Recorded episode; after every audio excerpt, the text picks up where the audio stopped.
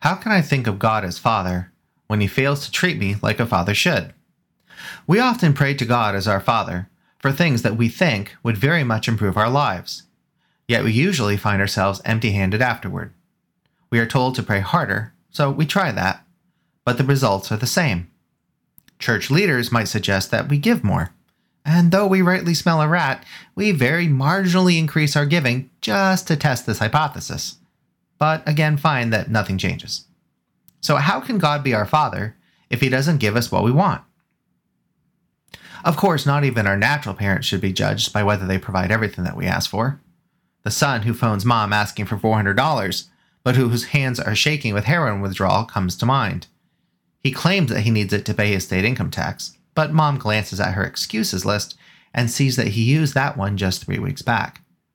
While drug addicts are pretty creative in their justifications, their memories on which excuse they used with which person can be fairly shoddy. Mom will likely say no to her son, understanding that enabling his heroin addiction is not parental love, since parental love seeks the good of the child. Okay, so obviously, if we ask God for heroin money, He isn't going to give it to us. But are the things we are actually asking for all that much better? Think about what God wants for us what our true good is, namely, to love Him with our whole selves and to love our neighbors as ourselves. If you ask God to specifically help you fulfill those two objectives, prepare yourself for a shock, because the next time you are in a position to sacrifice your choice for your spouse, or forgive your boss, or avoid anger with your son, you're going to find this tiny little awareness that, guess what? This is it. This is the choice you asked for help with at which point you will find that you haven't got any more ability to choose rightly than any other time. That's because free will is free.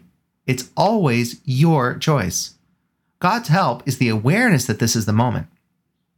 And our usual reaction at this point is resentment that God is answering our prayer and expecting us to step up to the plate. All of which means that we really don't want what God wants for us, what is our truest good.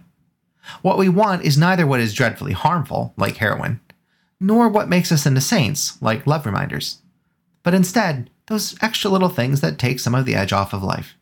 And that is exactly where we think that since we would do that for our children, why, if God is our Father, doesn't He do this for us?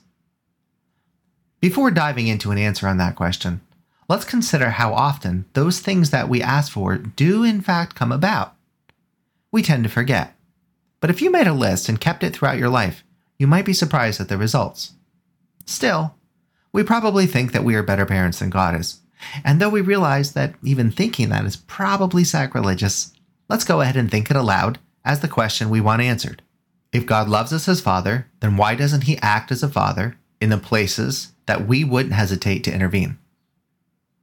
My suspicion is that the truth on this issue isn't going to please us, but here's the short version. God relates to us not just as Father, but as many other modes, all at the same time. Let's look at four of these modes given the analogies with which we are provided from the scriptures. We are told that we are the clay to God's potter, we are the sheep to his shepherding, we are the children to his fatherhood, and finally, that we are, or one day will be, the spouse to his husbandly love. Now, we might be inclined to think that these are a series of unveiling relationships that God provided first to the Israelites and then gradually to us in Christendom. So perhaps God initially presented his relationship to human beings as potter to clay. That image would make us mere things, mere works of divine art, such that if something went wrong, the divine potter would just smash the work and start over.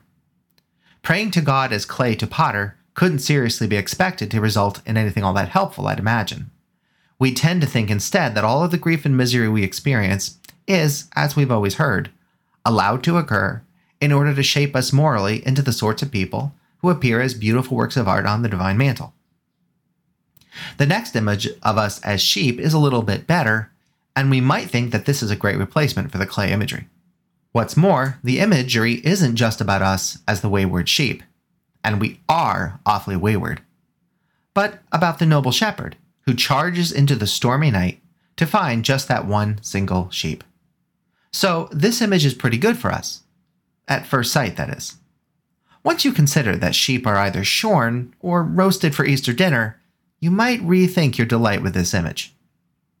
So now we come to imaging ourselves as children to our Divine Father. This is the image with which we began. But there is a rub even here, when you consider how little the Father did to ease the life of his own Son. He planted him not in a royal palace, but in Peasantville. And he did nothing to intervene, as his son was arrested, scourged, and crucified. Now, you might add that that is precisely the problem. If God didn't even relate to his own son as a proper parent, then how are we supposed to understand this imagery in relation to us? The final image with which we might be most pleased is that of wife to husband lover. Here, we are fully mature persons, possessed of distinct value and complementary partners with God. And this image would be much better for us if only it were true. The problem is that this is what we are supposed to be becoming, not what we already are. We aren't the wife, but the bride to be. Now, I suppose if your fiancée were in deep trouble, you did everything possible to help her. So here again, we have an expectation based on our experience that flies in the face of what we actually seem to get from our divine lover. So after looking at just these four images of our relationship to our Creator, let's consider what I suspect is a major part of the problem. These images are not an unveiling and replacement, but are instead coextensive, meaning all of the images are true of our relationship to God at the same time. We cannot easily conceive how that can be possible, since these four categories are so radically dissimilar for us. Consider the difference in dropping a pot, the potter clay image, versus dropping your cat, the shepherd sheep image. Our concern over dropping the pot is less about the pot than what happens to be inside it. If it's the Christmas roast, a lot of people are going to be very unhappy that you dropped and broke the pot. The pot's value is one of usefulness for other things. We don't much value the tool in itself, but instead for the things that it brings us. The cat, on the other hand, changes the equation, doesn't it? Dropping the cat is complicated by the fact that cats have a tendency to right themselves midair. But even here, if you drop your cat, you are likely to get a severe stare afterward, a stare that probably makes you feel chagrined. Why? Because the cat is a living creature, unlike that non living pot. And it's a living creature, we feel some kind of relationship with him and duty towards him. Yes, he's an animal of use. He keeps mice out of the rice and he provides rich comfort. But for all that, he is still a creature in his own right, not merely a blanket. So dropping the cat is a lot worse than dropping the pot. Let's move to the third image and compare dropping the pot or the cat to dropping your infant son. Unless you are sadistic, you cannot drop your child and not feel a crucifying inner guilt. As a parent, you feel wholly responsible for the welfare of your child, to the point where you readily act to the point of self sacrifice. In this image, we become the tool to our child's good, so radically does the imagery reverse. So drop all the pots and cats you like, but for God's sake, don't drop your kid. Let's move to the final image, that of spouse, and compare dropping our infant child, our cat or our pot, to dropping our spouse. If you think things just got kind of weird, I agree. I couldn't even come up with an example of dropping your spouse until my wife reminded me of being carried over the threshold on your wedding day. But dropping her here, while shameful, is nevertheless a hilarious critique of your manhood. Dropping her while taking her down a ladder while the house is engulfed in flames might be a more serious case. But since she is herself an adult, we just don't feel the comparison as urgent as with our children. And this is why the dropping examples are so helpful at illustrating how we cannot at the same time compare one and the same thing as a pot, a pet, a child, and a spouse. The different relationships, obligations, and values inherent in each of these relationships often either entirely excludes or at least supersedes those in the others. So we tend to think of ourselves as clay to divine potter in one set of cases, but as sheep to shepherd in another. We think of God as father in many more, and as future groom in more of an imaginative way. But that's not how God thinks of us, because he is the creator and we are the creation. We literally belong to him in virtue of his having created us. He can do with us as he wishes, consistent with the natures and purposes he designed us as having. Those rational biological natures, together with the divine end of beatitude, do limit what he does with us. but they don't, in and of themselves, enable us to predict how God is going to react to our prayers, because He is still potter, shepherd, father, and fiance all at the same time. Meaning, He sees us as clay, sheep, child, and fiance all at the same time. I cannot figure out how those images cohere. Not because I think there is an actual contradiction there, like a brown dog who is not brown, but because the larger picture necessary to understand how all those images fit together is not something that I have access to. Remember, God is eternal, meaning that our past, our present, and our future are all one present to Him. He sees us in our all, something that we cannot even do for ourselves. So, though we use terms like beatitude and images like the Great Wedding Feast to try to point to what God ultimately has in store for us, the truth is that it has always eclipsed our vision. We just will not know what it is like to love God face to face until we do, in fact, love God face to face. At that point, everything that happened in this life will make sense because all the trails of our lives, of what we chose and what others chose for us, will unite in the story of the saints that we became. Furthermore, in that day, everything will prove to have been worth it. Something St. Paul illustrates by suggesting that our lives here are as the giant pains of childbirth.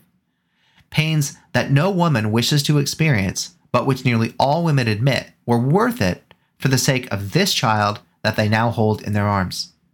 Suffering for the sake of love is the kind of suffering that proves its worth.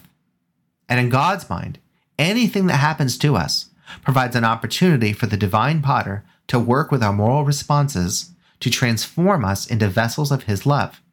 Beautiful works of art that he adores, the best sheep at the heavenly state fair, the beautiful baby he holds in his arms, and the naked woman he holds in his arms as her husband. Remember how St. Paul concluded that chapter, where he compared suffering to childbirth pains. All things work together for the good to those who love God, who are called according to his purpose. This does not mean that God causes everything that happens to us, but instead that no matter what does happen to us, God will work through it to bring us to our ultimate good if we remain steadfast in loving him. The full calling to prepare us for the purpose of beatitude is that we are prepared as the sorts of persons fitted for divine love. How can we be so prepared? Every single element of our human selves must be infused with the theological virtue of charity. So, how does this impact our prayers in the here and now? It means that we need to significantly revise how we pray so that our prayers are centered on what we know are God's ultimate objectives, namely that we love Him with all of ourselves and that we love our neighbors as ourselves. There is nothing wrong with additionally recommending to God certain courses of action that we think might facilitate those ends, so long as we always conclude those parts of our prayer as Jesus did with, Yet not my will, but thine be done. Even if you know you don't entirely mean it, still say it, because saying it will help you slowly come to mean it. This is not easy. It wasn't easy for Jesus, for recall that he coined those words as he begged his Father for an escape from the cross. Wouldn't you? But Jesus knew that his purpose was larger than himself and that in order to bring the rest of the sheep into the fold of the Good Shepherd, he must suffer and die for us. The truth is, we aren't much different. When one day we look back from the standpoint of providential hindsight, we will see how all the little strands of our lives, of the things that we chose and the things that others chose for us, ultimately produced not just the saints that we have become, but also the saints that others became. For we do not exist solely for our own sakes, but for the sake of one another. You may discover in the kingdom of God that your part in the divine play was to encourage a depressed person who took your words to heart, then made up with her husband, and then bore into the world the person who would one day become Bishop of Beijing and see that communist country break with its past and rush into God's loving arms. How can you predict that now? You can't. But those are the sorts of stories that we will be able to tell once we see our lives as wholes the way that God does. Until then, we have to believe what God says about working toward our true good no matter what, so long as we persevere in loving Him. And that takes faith, a lot of faith. And that's our unsettled mind question for today from your very own friendly philosopher, Dr. Jeffrey Tiel. For lots more, come visit me at questionsfromtheunsettledmind.com or at jeffreytiel.com. That's J E F F R E Y T I E L.com.